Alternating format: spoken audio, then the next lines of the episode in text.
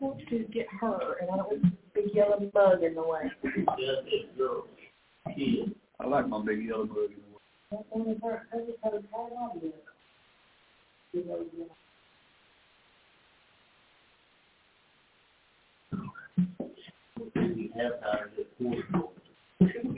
Right. So I just wanted to advertise it on Facebook.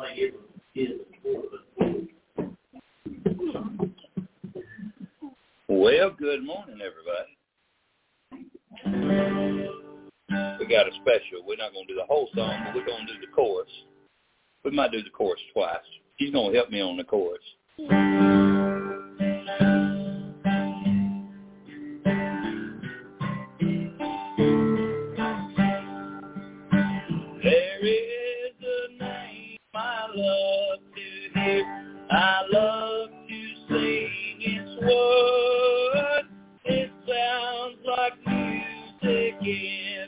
My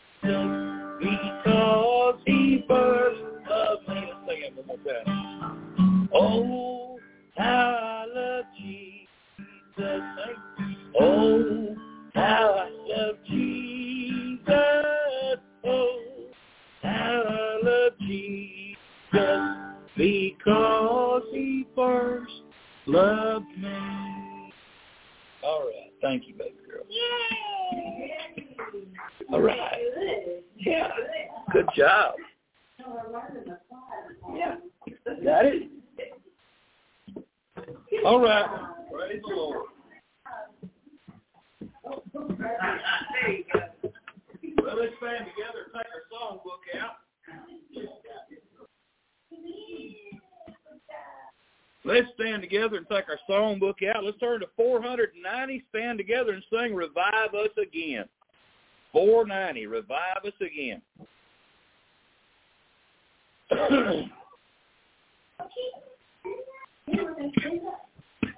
Let me sing this one too, okay? It's good to be in God's house this morning. Amen.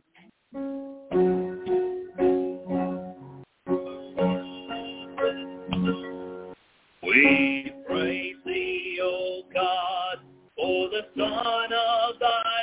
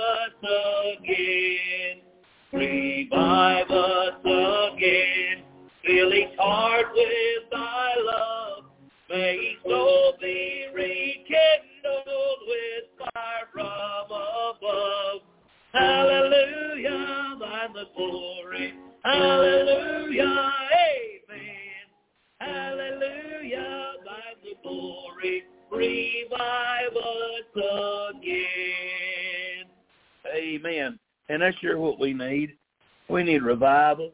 Amen.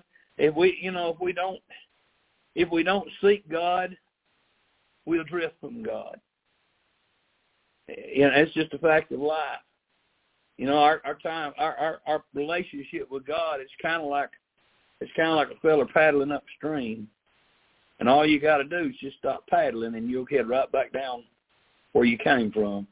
And you know you got the devil fighting against you, so you got to continue heading upstream. And you know the world's coming against you, and it's a it's a battle. And that's why that old song that Lester Roloff used to sing, he said, it's a battlefield, brother, not a recreation room.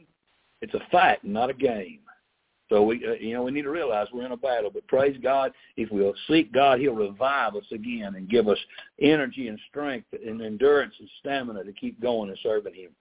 Anyway, good to be in God's house this morning, and uh, I pray and trust you had a good week. And uh, are we have do we have any prayer requests? I almost mentioned right off the bat we need to lift up Scott in prayer.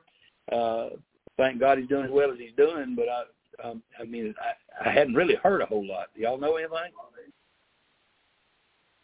well, evidently he must be doing some better, or they wouldn't be letting him come home. But um, but anyway, they had talked about maybe me going over getting him Tuesday or um, Monday or Tuesday. So anyway, look forward to seeing him getting busy with him on the way home. So y'all pray for him and pray for me as I go get him. Um, Miss Charlotte. Yeah, we need to pray for Miss Charlotte having trouble with her foot. Yeah. Yeah, pray for her. She's having a lot of pain with that foot, bone spur in her foot. Um, who else? Diane. Diane. Your niece. He's in stage Right. Right. Lift them up. We'll lift all them up in prayer. Yes, Mom. Um, um, Lisa, Lisa Harmon, Harmon had her foot amputated. Oh, she already had that done. Okay. Well, I'm sure. Yeah, that'd be a scary thing. Uh, anybody else? Anything else? I know we got prayer requests. I know we're bound to have some needs that we could mention to the Lord. You know, we you, you can't do anything till you pray. All you can do, you're at the, you're at the mercy of, of the way things happen unless you, unless you pray. So, even,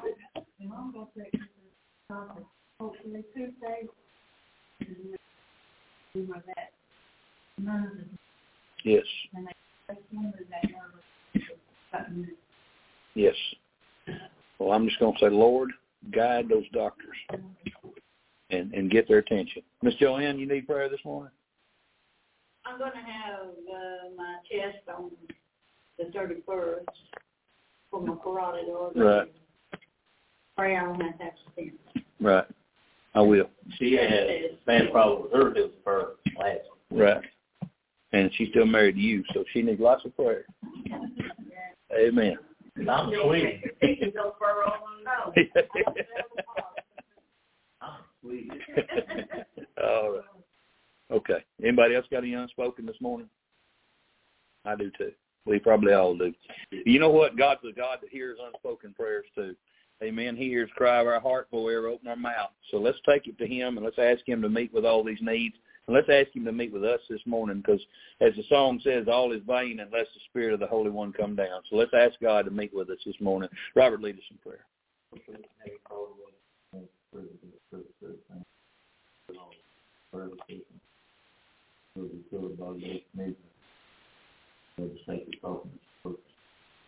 Amen. You be seated.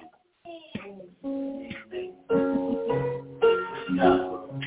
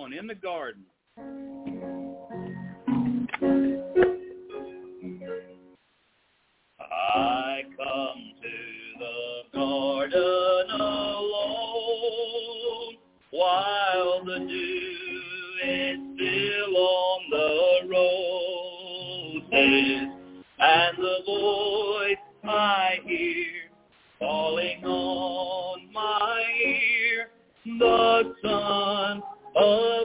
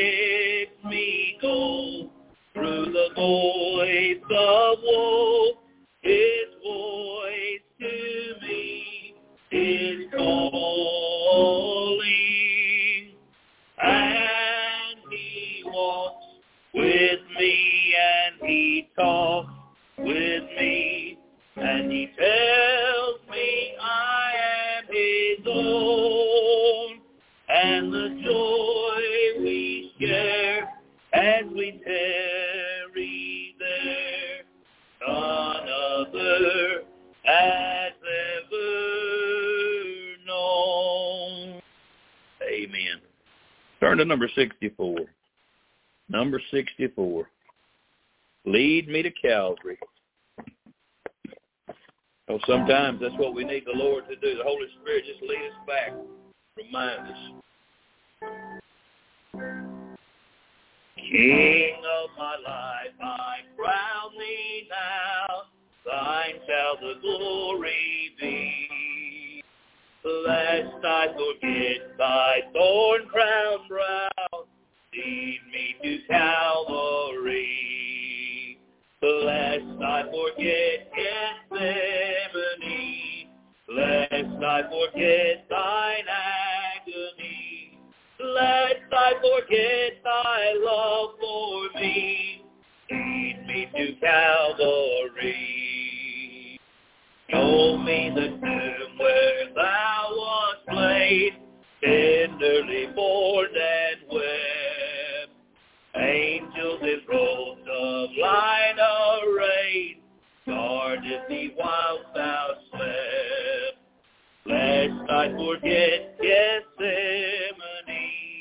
lest I forget thine agony, lest I forget thy love for me, lead me to Calvary. Let me like Mary through the gloom come with a gift for thee.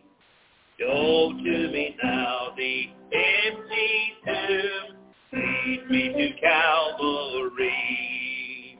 Lest I forget Gethsemane,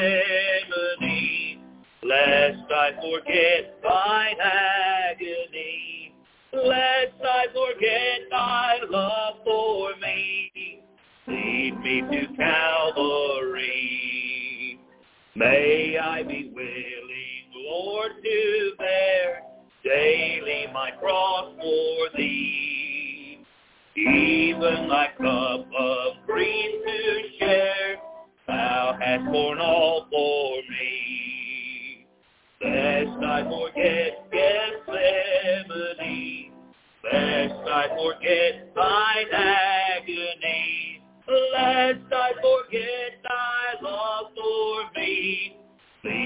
to Calvary.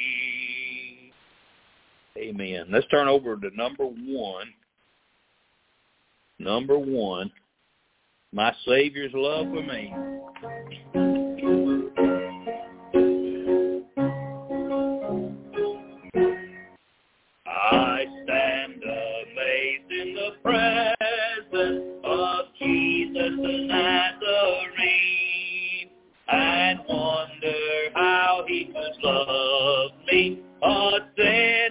Condemned unclean. How marvelous, how wonderful, and my song shall ever be.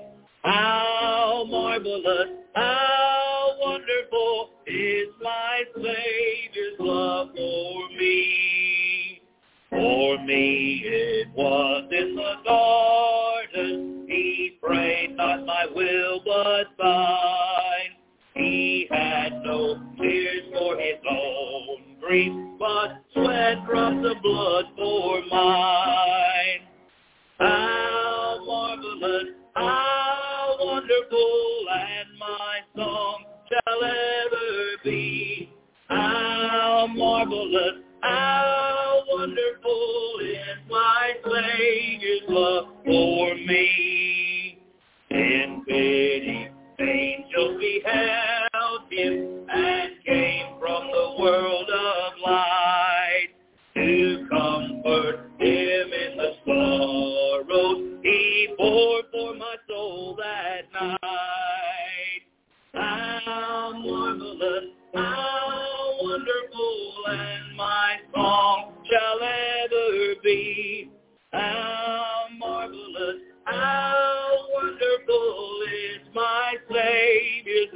for me. When with the ransomed in glory, his face I at last shall see, will be my joy through the ages to sing of his love for me. How marvelous,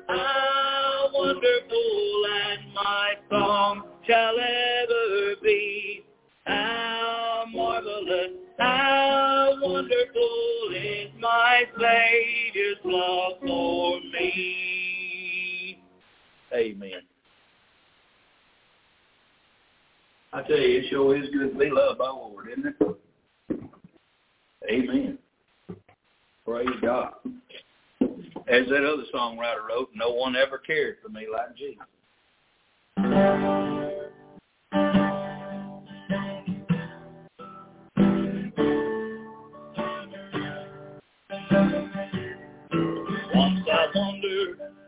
How did sin had no peace, no joy within, and my soul was burning down with pride. But the Savior came along and he showed me I was wrong, and he placed me on the winning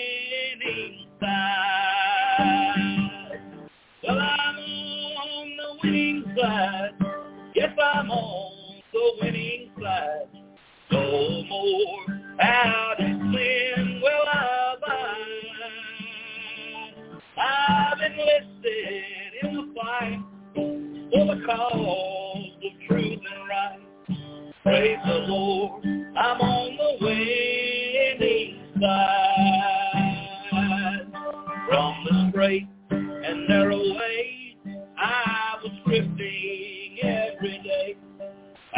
upon the water deep and wide. But it all is over now. Glory light shines on my brow. Now my soul is on the winning side. Well, I'm on the winning side. Yes, I'm on the winning side. No more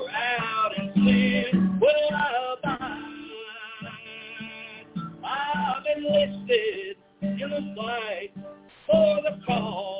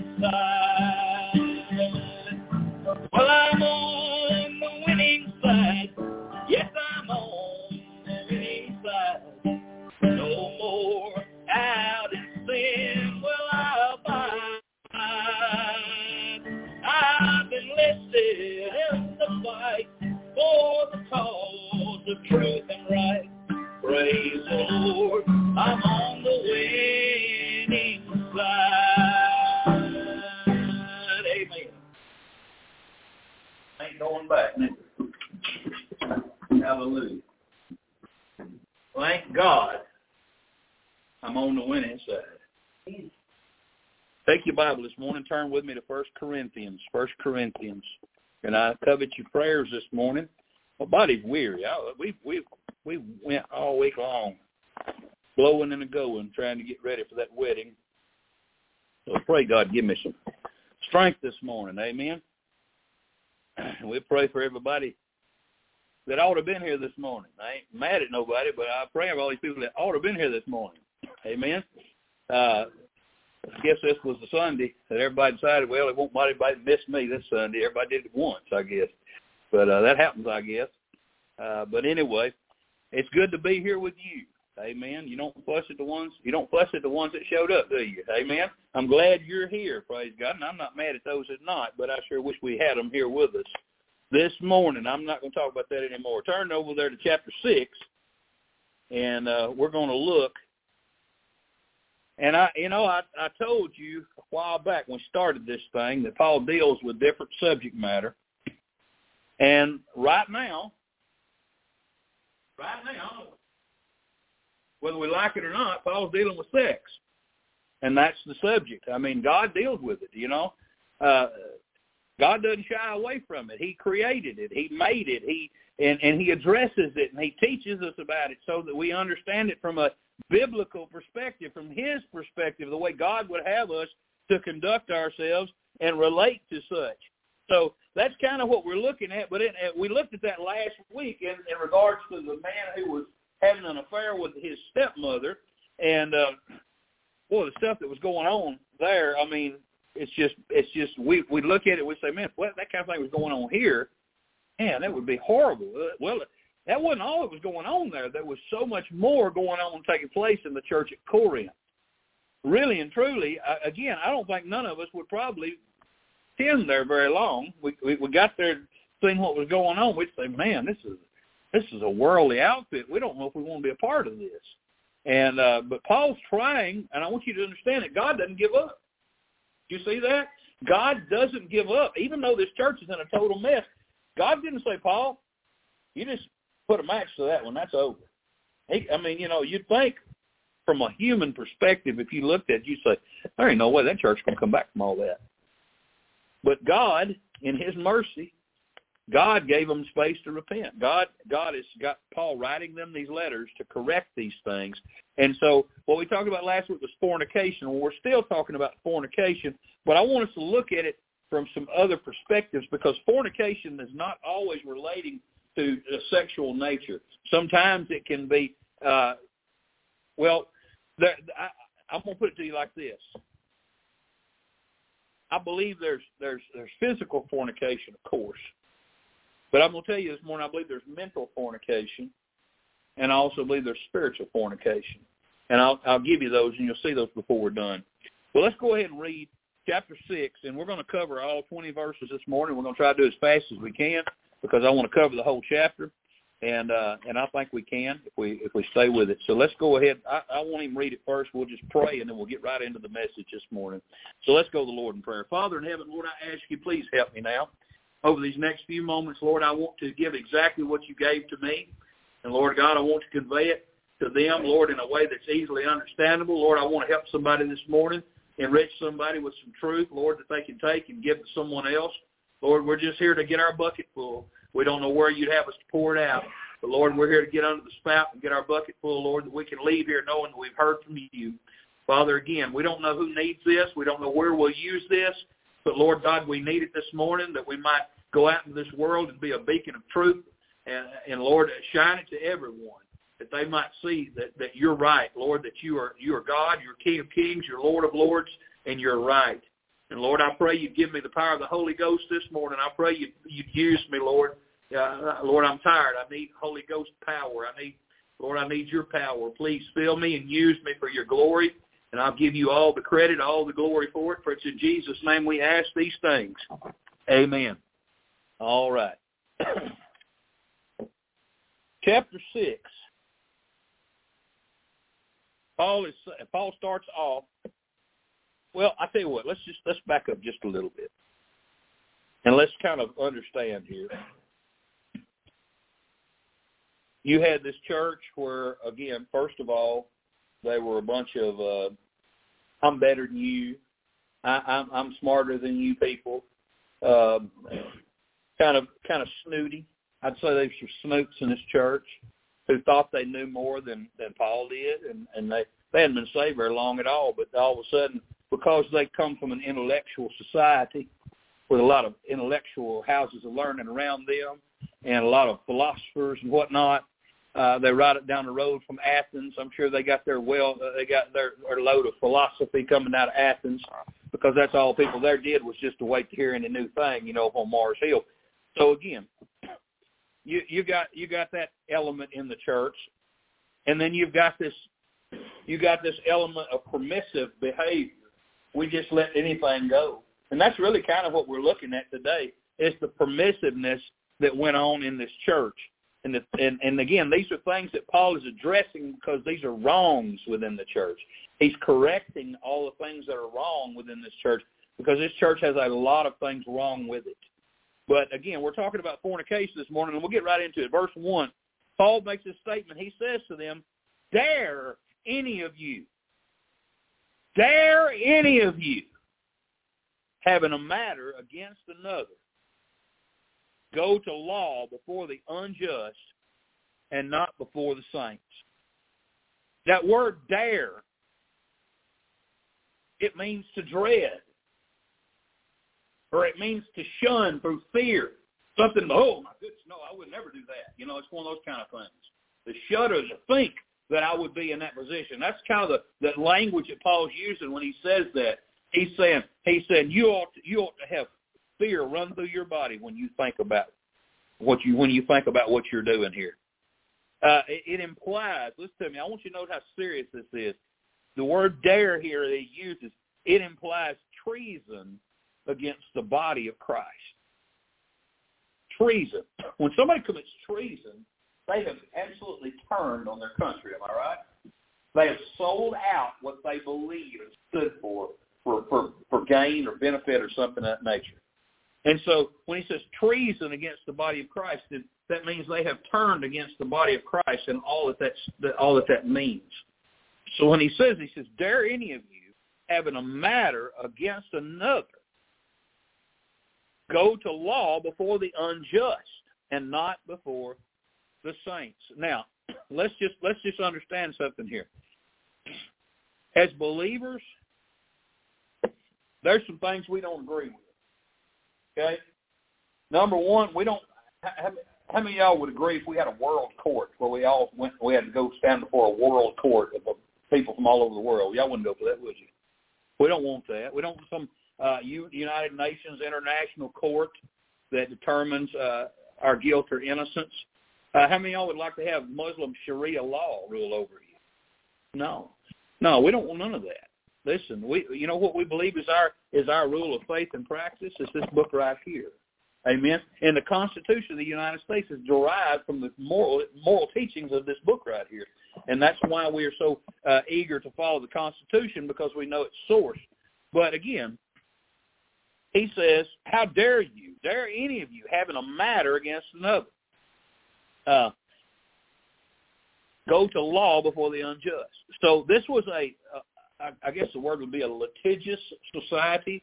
This is a, a society in Corinth where I, I heard one one preacher say uh, it would be nothing for a person if you grew up in Corinth to uh, maybe have to deal with four or five lawsuits in your life. Nearly everybody there was sued about something at one time or another.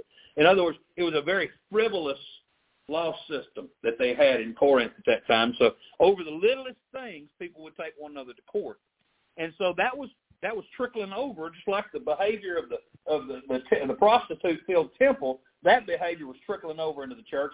You had the suing one another behavior that was trickling over into the church and going on. And he and but I find it odd what Paul says here in verse one. He said, he said, uh, well, I say verse one, verse two. Because he says, do you not know that the saints shall judge the world?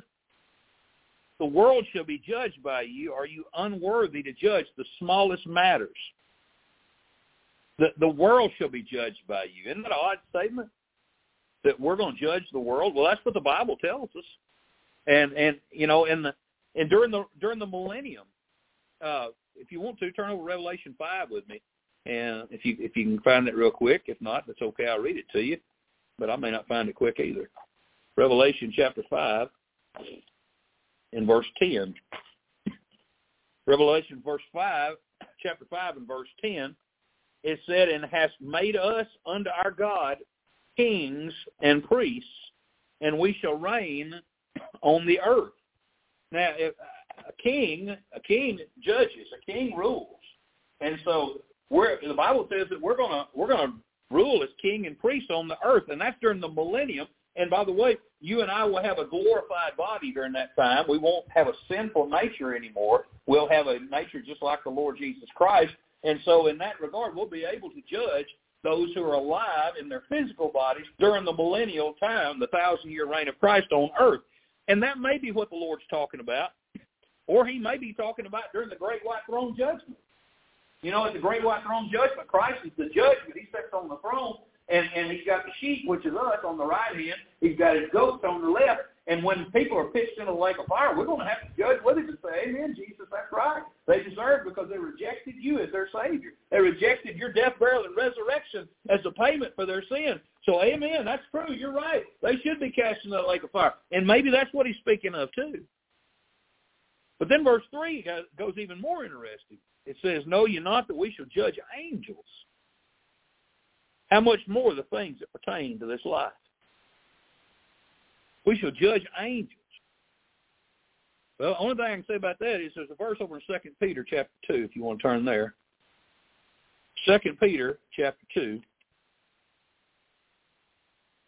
Spared not the angels that sinned, but cast them down to hell and delivered them into chains of darkness to be reserved unto judgment.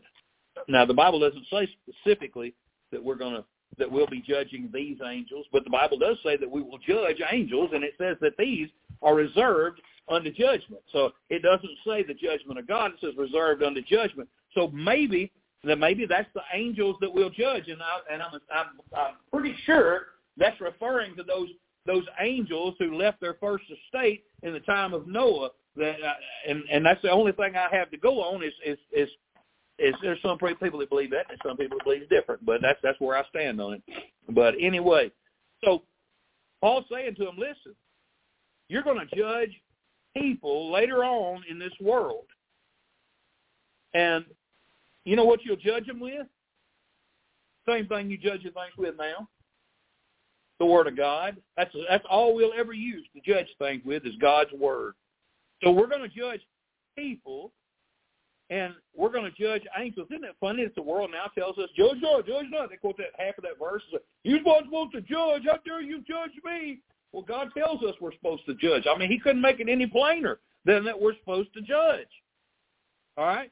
So, and then he says, verse 4, he says, if you then if then you have judgments of things pertaining to this life, now let's, let's understand that what we're talking about here, he's saying judgments of things pertaining to this life. Set them to judge who are least esteemed in the church. Things we're talking about judging are daily things, things that everybody, common people deal with, problems, just ordinary problems in life. So again, and God says that we're able to judge those things. He's telling us not to go and take these things to the world. Okay? And he tells us, listen, if you're going to judge, if you're going to judge people later on in the millennium or whenever, if you're going to judge uh, at the great white throne judgment and agree in judgment with me, if you're going to judge angels, don't you think you're capable of judging small matters in this life now without running to a world that's lost to do it for you? See, I believe God calls that fornication. I believe that's one one area where God's saying, you don't trust me, my word, and my people? You'd rather trust it to people that don't even know me? But notice he says here, he says, he says, set them to judge who are the least aimed in the church. Now, when I read that the first time I read that when I was younger, I thought that meant somebody that didn't matter much. But that's not what that means. When it says the least esteemed in the church, that might mean the guy that hasn't been saved very long. So ain't nobody called on him to serve nowhere in the church. Maybe he's maybe maybe he's quiet. He don't like to be the one to stand up and speak and do all the talking. Maybe he's maybe he's maybe he sits in a corner like Stephen. He just sits over the corner. That's his spot over there. Amen. He don't sit down front. He don't make a big show. I'm not trying to put you on spotlight, but I'm just saying.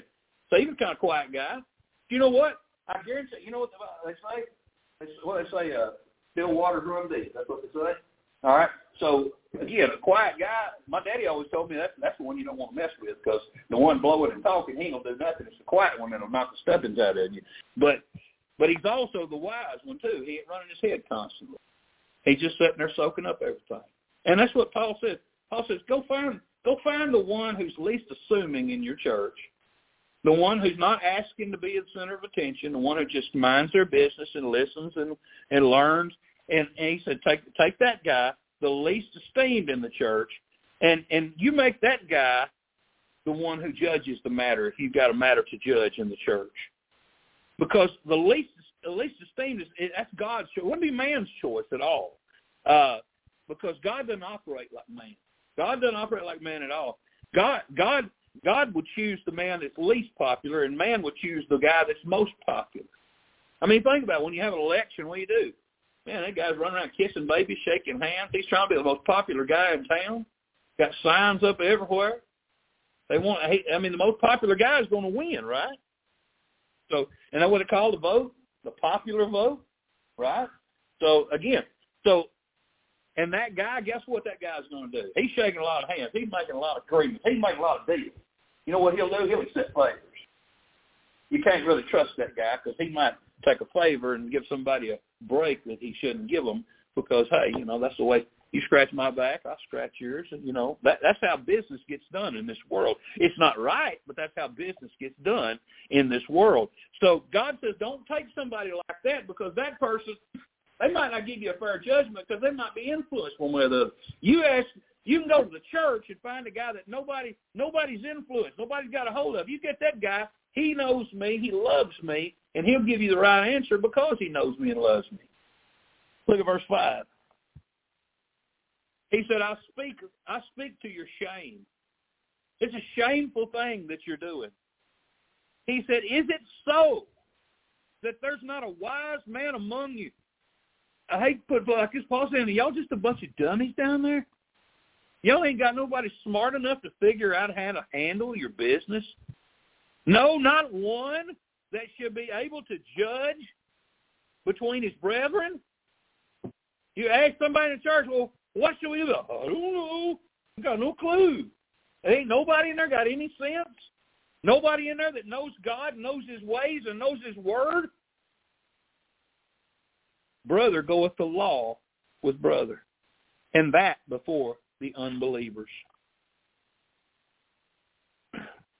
You know, that's sad when that happens, and it happens. It don't happen often, but when it happens, it it's so sad when you got when you got one Christian brother who, who has a civil matter with another Christian brother, and they can't discuss it and work it out, and they end up getting bitter at one another, and they end up suing one another, and then they'll never speak to one another again, and it just destroys friendships. and can tear churches up. It, it's awful and it's evil. It's the work of the devil. Uh, you know, God God tells us, listen, you ought to be able to handle that within the walls of the church. I mean, Christ set it up for uh, for us to be able to handle things that way. He says, you know, what are you supposed to do first if you got a problem with your brother? He said, you go to that brother and you tell him.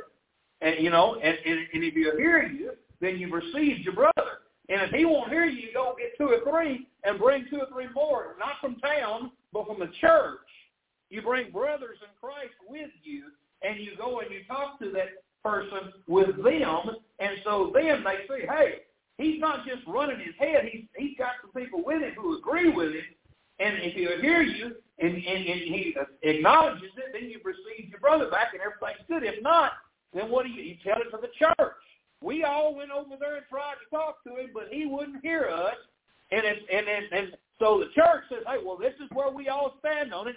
And the Bible says, and if he won't hear the church, let him be unto let him be unto you as a heathen and a publican. That guy's like a, we're going to treat him like a lost man because he won't listen to what God's people have to say. He won't listen to God either. That's what Paul's telling. You know, the Bible says that why you're not supposed to go to the world. Now, I may be using this verse a little out of context, but it applies. It really ain't out of context. But he, in 1 Corinthians 2.14, Paul says, the natural man receiveth not the things of God. Neither can he know them. They're spiritually discerned. So how can a lost man, a lost judge, or a lost jury for that matter, look at things from a spiritual nature and come to a spiritual conclusion, one that's fair according to the Word of God? They can't. You know, in the American justice system, they have a saying, justice is blind. It's blind, all right. That means, that means, listen, justice makes decisions based, based on hard facts, not based on what's right and wrong. You know, if you're smart enough, you you you you can find a loophole, legally get out of something. If you're smart enough, there's always a a, a way to slip through without getting caught uh, if you if you work it right. You know, ju- justice is not accurate. I, I'll, I'll give you some examples. In this country, Muslims move with impunity. They do what they want to. You know that? They don't. They don't obey the law. In Dearborn, Michigan, Dearborn, Michigan, there's more Muslims per capita than there is anywhere else in the United States. Uh, they have they have uh, Muslim festivals up there, and I, I know of a preacher who goes up there every year and he preaches at it. And I'm I don't advocate everything he does. He does some pretty outlandish things that that I wouldn't do. He walked around with a pig head on a stick at their festival. But uh, but anyway, they've had not just him, but other preachers have gone through. They've had rocks thrown at them. Uh, I've seen one of them throw a, a cinder block, uh, throw a milk crate at them. I mean, and the cops don't do a thing. They they just hey, that's their festival. So again, they they they can do what they want to in this country. They they don't seem to be hindered by the laws of our our, our land. They just they just they look at it as though they serve Allah and only Allah, and they don't bow down to no government. That's the way the Muslims look at it. Well, if a Muslim looks at things like that, how in the world is a Christian going to bow down and lick the heels and kiss the kiss the boots of a government that's tyrannical. We're not supposed to. Amen. Listen, we're we're to obey the law as far as the law agrees with the Word of God. But when the law abandons the Word of God, then we don't have to follow the law. We follow the Word of God. Amen. We're to follow God no matter what, even if it means our life, even if it means the loss of everything we have, no matter what it means. We're to follow God. You know, again, Muslims do what they want to do in this country. Y'all know Mormons do too, right? You know, uh, polygamy is against the law if they still marry them. They do what they want to. They don't. They don't abide. You know. You know. Child Protective Services. They don't do nothing within the Mormon community. They don't do nothing. Listen, they they stay away from those people because those people run their own deal. They govern themselves. You know, God intends for His people to do the same thing. God intends for us to do that very thing. Um, why do believers today run the government to solve the problems? I don't understand that. Why why we run the government to solve our problems? You know, I tell you why. You know why it is? It's because men don't preach and teach the Bible anymore. They they give soft spoken, nice, feel goody messages that that don't give anybody any substance, and they don't understand how God feels about these things. And that's why they, I mean these truths don't get talked about anymore because we live in such a such a uh, a watered down. Um, I hate to just run it down totally, but I mean it's it's a sissified society. It, it's uh, you hurt my feelings society so I'm going to go get you. Uh, we uh, we just live in a messed up world. I mean, you think y'all remember years ago when those uh when that uh that sodomite couple came into that bake shop? I think it was in Colorado or somewhere, maybe it was in Washington, and they said we want a we want a wedding cake made for our wedding. we want rainbows on it and all that stuff. You know, remember that? And they said, you know, that we're sorry, but we just we just don't agree with with with gay marriage, and so we don't we were going we're going to turn it down politely, turn it down. And what did they do? They sued they sued them. They they went after them, and they ended up shutting them down. They ended up taking nearly everything them people had. And as far as I know, they're still causing them grief. Now, how is that? How is that okay in America?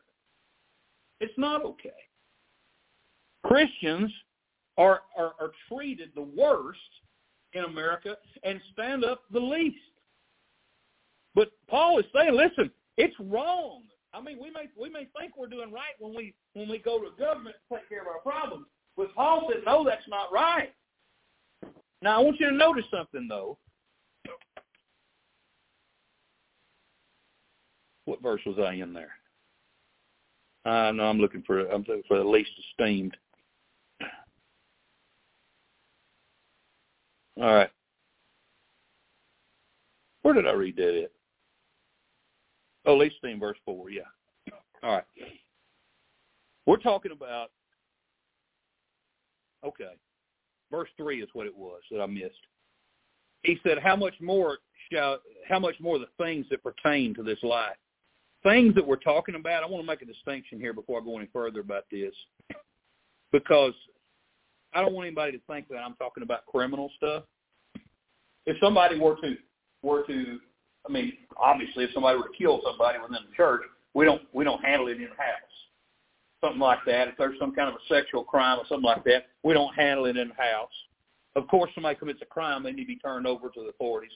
But but we're talking about we're talking about not necessarily victimless crimes here. We're talking about civil things. We're talking about somebody doing somebody wrong, somebody defrauding somebody, somebody stealing from somebody, somebody taking advantage of somebody, somebody maybe, uh, you know, maybe maybe we're talking about a uh, we're talking about a, a marriage that's gone bad, the husband's fooling around with the wife, or the wife's cheating on the husband, or or or, or got some kind of terrible problem with their kids, or whatever.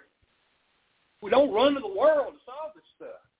That's the problem. People run straight to the world. You got a problem with marriage, they go find a counselor that ain't got no Bible. And they're going to get him to fix their marriage. And God's the one who created marriage. Or, or, or they got a problem with their marriage, we're going to run and get a divorce. We'll go to the world to undo this mess. Again, Paul said it's a shame that you do that. It's a shame that you can't handle yourself, uh, your business yourself. Verse 7, he says, listen, there is utterly a fault among you. Y'all got a problem there because you go to law with one another. Why do you not rather take wrong? And I know somebody said, take wrong? Man, I ain't going to have nobody do me wrong. Well, I remember Jesus when they were doing him wrong, and instead of getting mad, and ripping his hands loose from the nails and getting down and, and taking them all and throwing them all into hell, he cried out, Father, forgive them, for they know not what they do. What did he do? He took the wrong for me and you, didn't he? Amen. So suffering for Christ's sake, sometimes we have to take a little wrong every now and then. And, and listen, he he said he said, why do you not rather take the wrong? Why do you not rather suffer yourselves to be defrauded?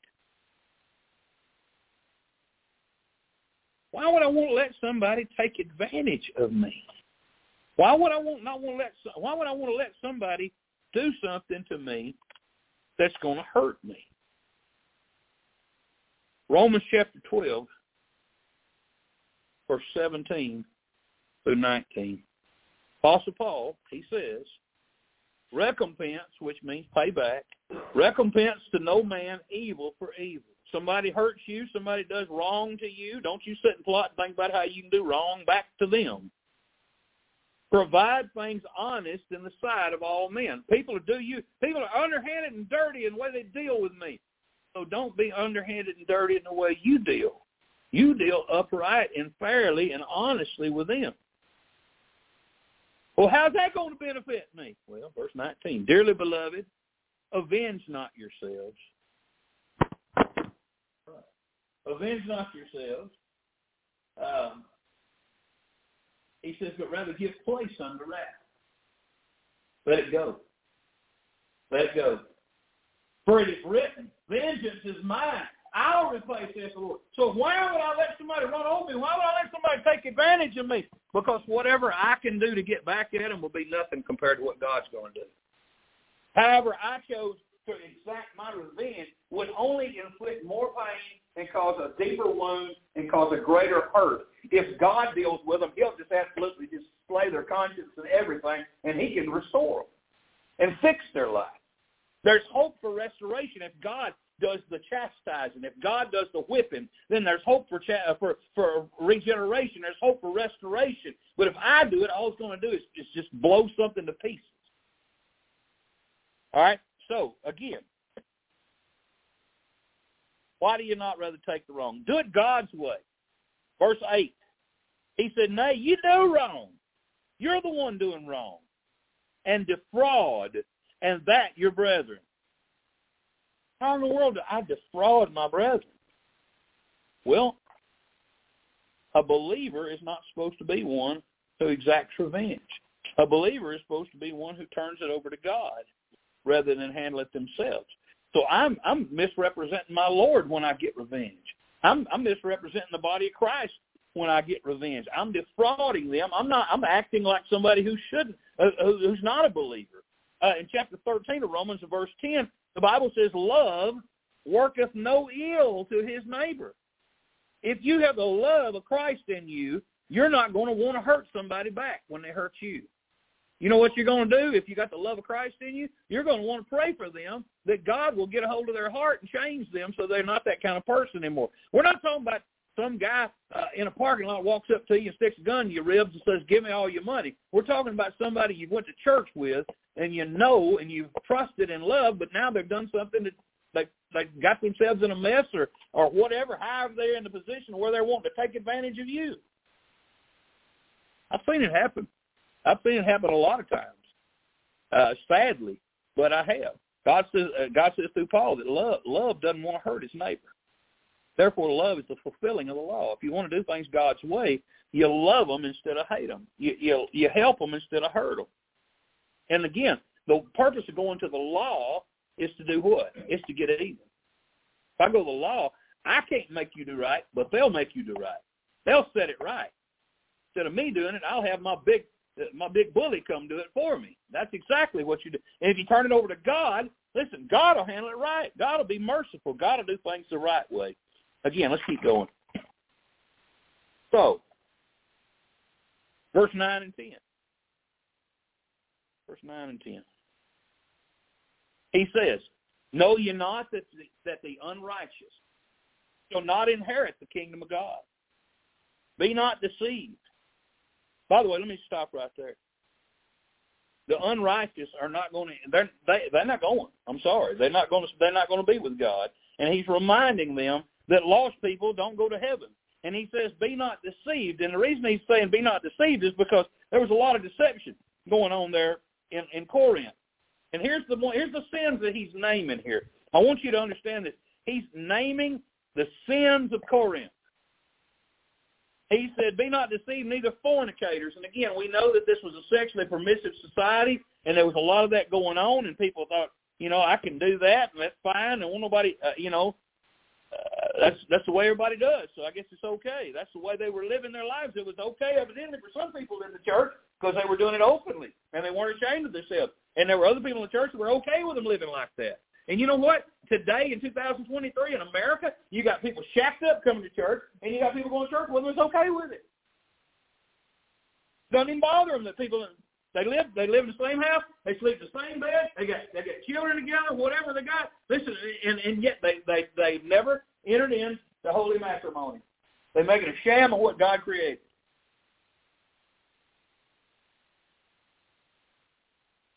So he said there's a lot of that going on and idolaters. There's a lot of idolatry, a lot of people worshiping things instead of God. He said there's adultery going on. There's people sleeping with married people. But I want you to notice this too. There's some effeminate there. There's some effeminate. What do you mean by that, God? There's some prissy boys. Prissy boys in that church. You know, I have people sometimes say to me, why you got all that hair on your face? Well, it ain't sissified. God give me them hair follicles to grow. Amen. I don't see women running around with one. I don't look. I don't look. Listen, I don't understand why men want to make themselves smooth. I ain't picking on y'all. You ain't that smooth, but anyway. Uh, but again, why do you want to soften your appearance and make yourself look smooth like a woman? I don't understand that. Uh, you know, I, I don't understand men who talk soft, lisp in their voice. I just don't get it. I don't get it at all like that. Uh, you know, God made a man to be masculine. He made a woman to be feminine. And God says, God says, you know, people that go around trying to be feminine. God says, listen, them, them people, I said, they ain't going to heaven. You say, wait a minute. That's how that's how the world. Listen, I'm gonna tell you something. When somebody who goes around being prickly like that, when they get saved, born again, saved, they understand God created me to be a man. God created a woman to be a woman. They don't want to be like a woman once they get saved.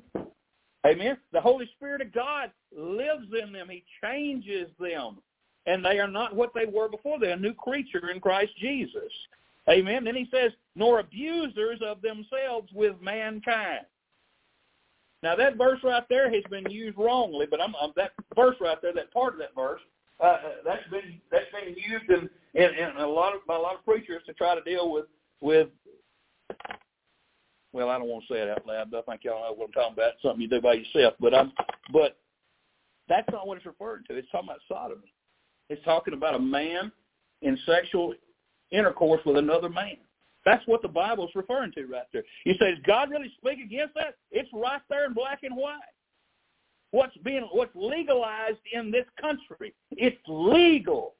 Did you know? And I'm sure you do, because most of you old enough to know. But I guarantee there's a lot of people listening in this morning ain't got no clue that sodomy was against the law in all 50 states. But it ain't no more.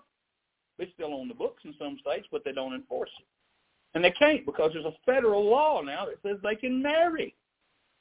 And then they're protected and they have all the rights of anybody else.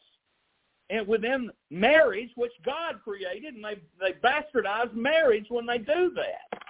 It's just it's sickening. But that's this world. That's the system of judgment that Paul is saying, don't go to.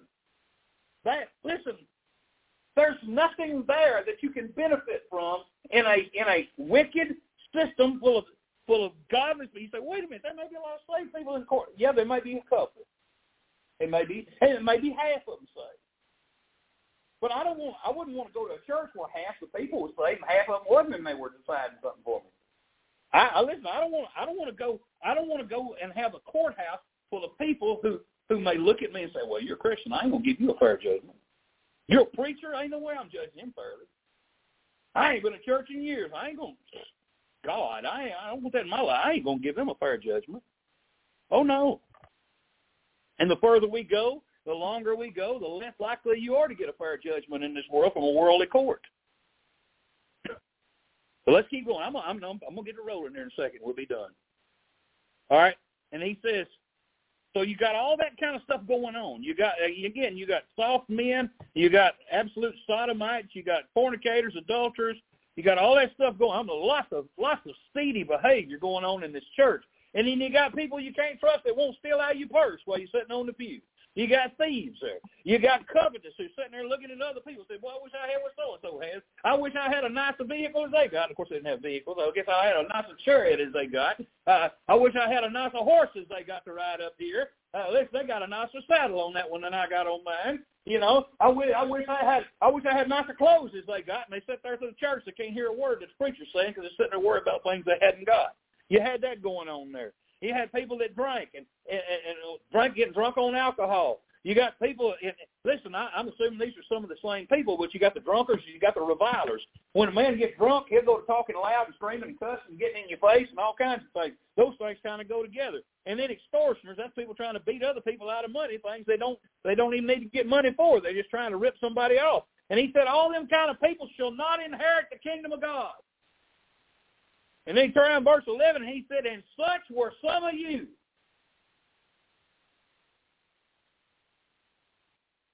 The key to that is were. The key to that is the word were. Such were were some of you. But notice what he says after actually. But ye are washed. What washed them? It was the blood of Jesus, right? What can wash away my sin? Nothing but the blood of Jesus. You're washed. You were that way, but now you're washed. Ye are sanctified. What's that mean? It means you're holy. Because you've been washed in the blood of Jesus, you've been made white as snow. God has made you holy unto him. And he said, you're justified in the name of the Lord Jesus and by the Spirit of God. All of this done by the Spirit of God. All the all, all the cleaning up and the sanctifying and the justifying. He's the one that He's the one that places us into the body of Christ. You got to realize something, and you don't go back. You were that. You were just like the rest of the world. You you you were filthy. You were disgusting. You were caught up in all these things that God hates. You were that, but you're not that anymore. You say, but wait a minute, some of them were still doing some of those things. I understand that. I understand that, but you understand something too. The Bible says, if any man be in Christ, he is a new creature. So they're not the people that they were before when they were lost, doing those things every day and not having any concern about about what they were doing. You know, let me tell you something. Everybody in here this morning, I'm assuming everybody in here is safe because all of you tell me you're safe. When you sin, it bothers you, doesn't it? You don't want to sin at all, do you? Grieves you that you sin. It grieves you every time you fall down, doesn't it? I mean, by now you'd think you'd have got this whoop, wouldn't you? Don't you feel defeated sometimes when you sin? You say, Lord, I don't know why in the world I'm, I still fall down on the same old things. It wears you out. Do you know lost people don't care at all? Lost people can care less. Lost people never think to themselves, man, I sure am being bad. Man, I sure am failing God. Lost people don't care. They could care less. They sin. They can sin all day long and lay their head down and sleep sweet on their pillow. Do you know that? Never bothers them one bit. That's because they're lost. They don't know Jesus is the answer. They don't know that he's where they need to turn. But once you're saved, you're different. Amen. And that's why Paul's speaking to them because he knows that they're different but they're in around they're around this permissive society and it is wearing them out. Just like I said, that rotten fruit next to good fruit, what does it do? It rots the good fruit. And the rotten fruit within the church, the leaven, is leavening the whole lump.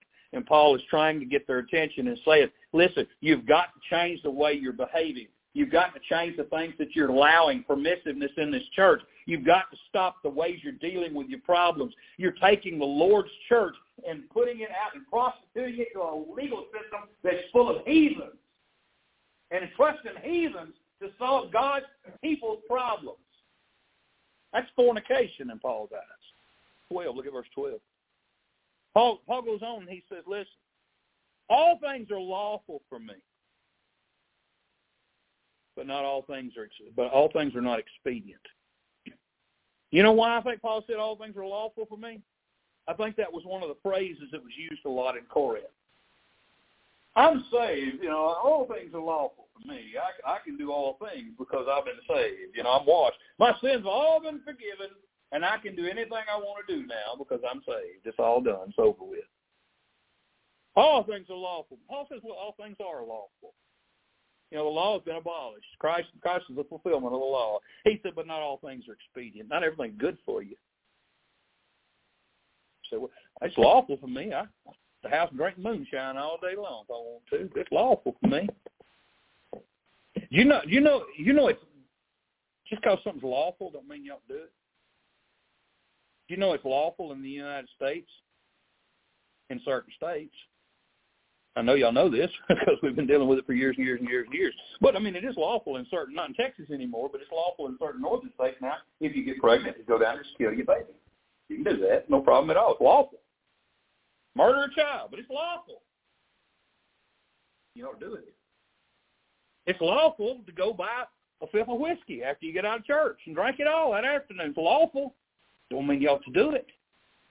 Amen. There's lots of things lawful but I mean, prostitution is lawful in Las Vegas, Nevada. Somebody ought to frequent that place. Things are lawful that should never be done. And Paul is trying to explain to them, you're taking God's, uh, you're taking your liberty in Christ too far, right? And, and, and that's something we need to understand too. Nothing should destroy our liberty in Christ. Now that's that's a double-edged sword. Somebody else's somebody else's uh, idea, somebody else's words, somebody else's thoughts should never destroy our liberty. But I can tell you something. Just like what I'm saying, somebody else's view of, of, of us should never destroy our liberty in Christ. But at the same time, we may claim liberty and find ourselves giving ourselves to things that may be lawful, but we might also find ourselves in bondage to those things. Now, a believer in bondage to something is not, what kind of testimony is that? You take you take a believer who, who drinks alcohol every day and gets drunk every night, and they can't give up that alcohol because they're hooked on it. It's it's in their blood, and they can't do nothing about it. They, they're an alcoholic. And I know there's preachers that say that's not possible for a Christian. Oh, it's possible, all right. It's possible for a Christian to do anything there is to do in this world. And and and one who does that is miserable, as miserable can be. but again, we can't claim liberty and just live however we want to live. Paul said, listen, he said, I'll not be brought under the power of any. I want to be under the power of Christ. I don't want to be under the power of sin. I don't want to have something causing me to be in bondage because if I'm in bondage yet, I don't have any liberty in Christ. I don't have any freedom in Christ. I can't I can't enjoy my Christian life. I can't have power in my Christian life because I'm in bondage to sin. And that's what Paul's talking about, and that's what's going on with these believers. And and again, they're such in, so in bondage they don't even understand that they put themselves in bondage, and they put themselves in further bondage by going to the world to answer their problems.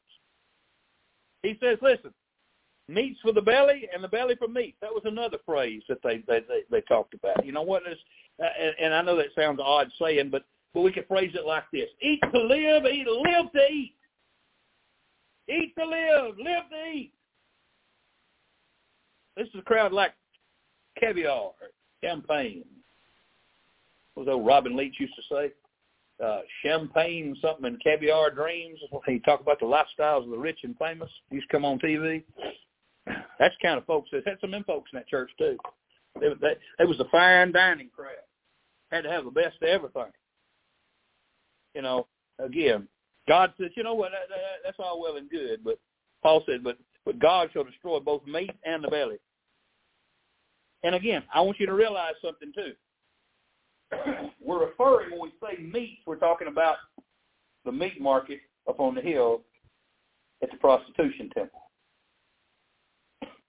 They probably, I mean, I, they probably had the finest cuts of meat you could find because, you know, again, when people are pagans and idolaters, oftentimes, especially over in India, that in those temples in India, they, there's people starving to death out on the streets, but they're taking the finest cuts of meat and laying it on laying it in front of uh, altars in front of idols and and you know they'll they'll go they'll leave meat in front of an idol and just go off, and then you got poor people come up there as soon as everybody leaves and get it and because they're starving to death.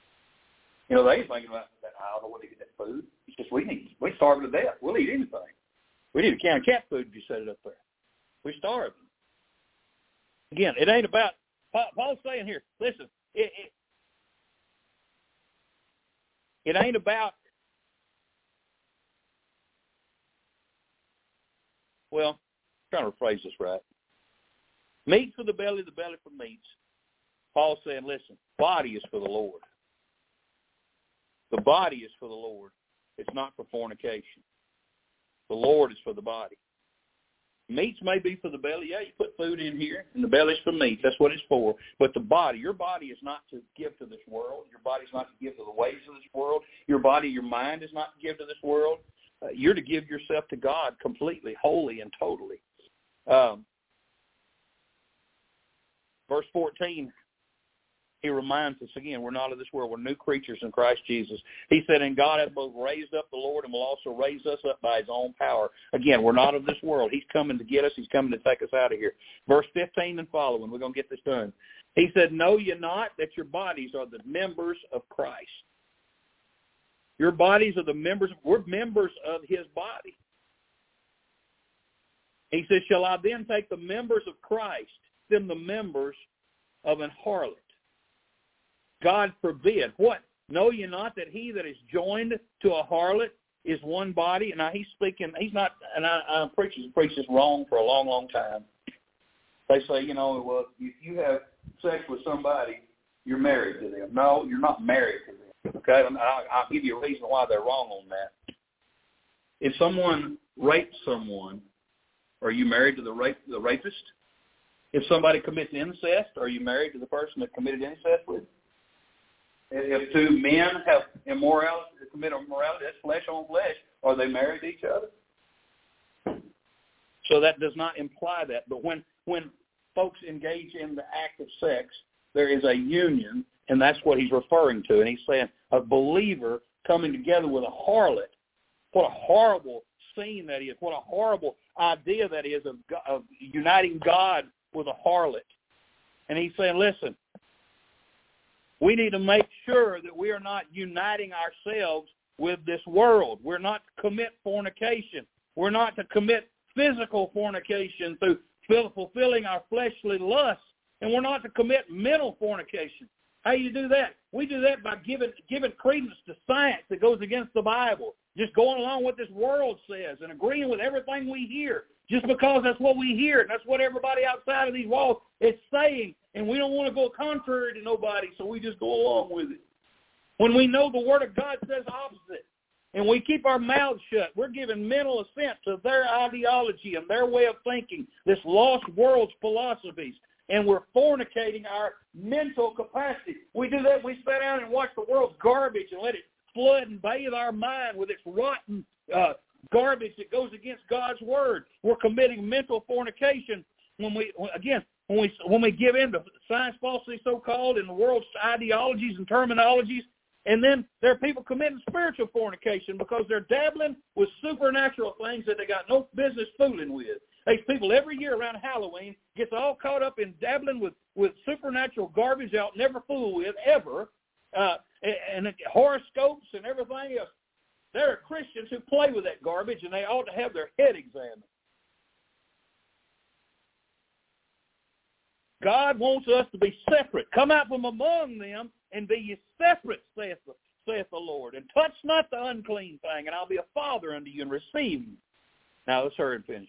What? Know you not that he was born joined to a harlot is one body, for he too saith shall be one flesh. But he that is joined to the Lord is one spirit. So we are, we're in a spiritual union with the Lord Jesus Christ when we're his. Again, we're one with him. We have come together with him spiritually. And he loves us. He protects us. He provides for us. And he guides us. Paul said, don't, don't, don't, don't have a union with this world. Don't have a union whether it's fleshly, mental, or spiritual but to have a union with the Lord Jesus Christ because he gives you everything you need and he is all you need. Verse 18, forms of it. A man, every sin that a man doeth is without the body, but he that committeth fornication sinneth against his own body. We're to run from it like like Joseph did from Potiphar's wife. Flee, leave, or leave whatever, leave your garment in their hand if you got to, but get out of there. Uh, listen, the Bible tells us that we're a holy vessel in God's eyes. Verse 19, what know you not your body is the temple of the Holy Ghost which is in you. God lives in you, which you have of God. He gave you that body. He changed that body. He lives in that body. He brought his, your spirit to life that he dwells in, and ye are not your own. He bought you, paid for you, lock, stock, and barrel. There ain't nothing about you that's yours. And if you take it from God without asking, if you take it and do something with it, you are robbing God if something belongs to him. You're a holy vessel in his eyes in verse 20, and I'm done. You're valuable to God. You're valuable to God. For you're bought with a price. Cost God his life of his only begotten son. A very, very valuable thing that he paid for. And we're not to forget that. He says, therefore glorify God in your body and your spirit, which are God's. We're to bring glory to God. What are we to bring glory to God about? Well, for what he's done for us. Listen, I don't know about you, and I wasn't there when you got saved, but I can tell you about me. I mean, I was just a little boy when I got saved. But I can tell you this. The devil kicked the living daylights out of me after I got saved for many years. And I didn't grow for a long time. But man, I'm going to tell you what. Once I finally understood how good God was, and when I finally understood all that He had done for me, I took hold of it with both hands.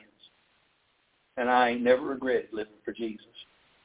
And there ain't nothing about this world that entices me to go back to it. There ain't nothing in this world. And we need to be careful. We need to, you know, the Bible tells us to examine yourselves whether you be in the faith. And again, you're a three-part, you're a three-part person. Your your body, mind, and spirit. Body, soul, and spirit. However you want to look at it. But you you don't need you don't we we know we we we innately know we're not to we're not to do things with our body that's that's unlawful. But we're not to allow our minds again. Don't don't don't let this world have your mind. Don't let don't let the devil take your mind. Don't let the devil cause you to live in fear and anxiety and depression. Don't don't prostitute your mind to this world. Don't let the devil have it and, and do what he wants to with it. You wouldn't let him have your body, don't let him have your mind. Listen, and and don't dabble. I know y'all don't want to, but I'm listening. I'm, I'm talking to people here that are listening that, that may fool around with things y'all not fool around with. I tell you, if it, if it ain't in the Word of God, I don't, but I don't fool with it. And, and some of the things in the Word of God, He warns me not to fool with. So that's we need to be careful because there are people, and, and we and I'm telling you this because I want you to remember that there are younger people coming up around you who don't know the dangers of fooling with, with supernatural things. And they find that, and they're influenced by the by Hollywood. They're influenced by TV shows, and and young people influenced by these by these uh, comic book heroes. You know, when I was a kid, and I, I know y'all ready to go home, so I'm gonna this. When I was a kid, that stuff was pretty harmless thing. It ain't harmless anymore. Nearly all of those stories that come out with now have got some kind of diabolical, supernatural, demonic story behind it. And people get caught up in those stories, and they find those people to be heroes. And so they're allowing themselves to agree with supernatural things out in their food and their, and their, their fornicating. God help us. May we examine our lives to make sure that we're doing things God. Let's stand together. Sorry I kept this long this morning. Let's turn and sing this morning. 167. 167.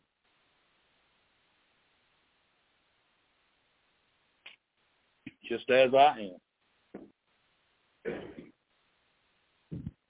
God's dealing with your heart about something, come pray. If you, if, if you just got a burden on your heart, you need to pray about Come pray. There's somebody on your heart that you need to pray for. Come pray. If you need to just it where you at, pray. But we, we can't do a thing until we turn things over to God. Let's do that this morning. Father, I just love you. I thank you, Father, for the message. Thank you, Lord, for and heard it. Father, I pray you bless us today and help us, Father. We love you and we thank you for all that you do. Bless the invitation in Jesus. Amen. 167. Just as I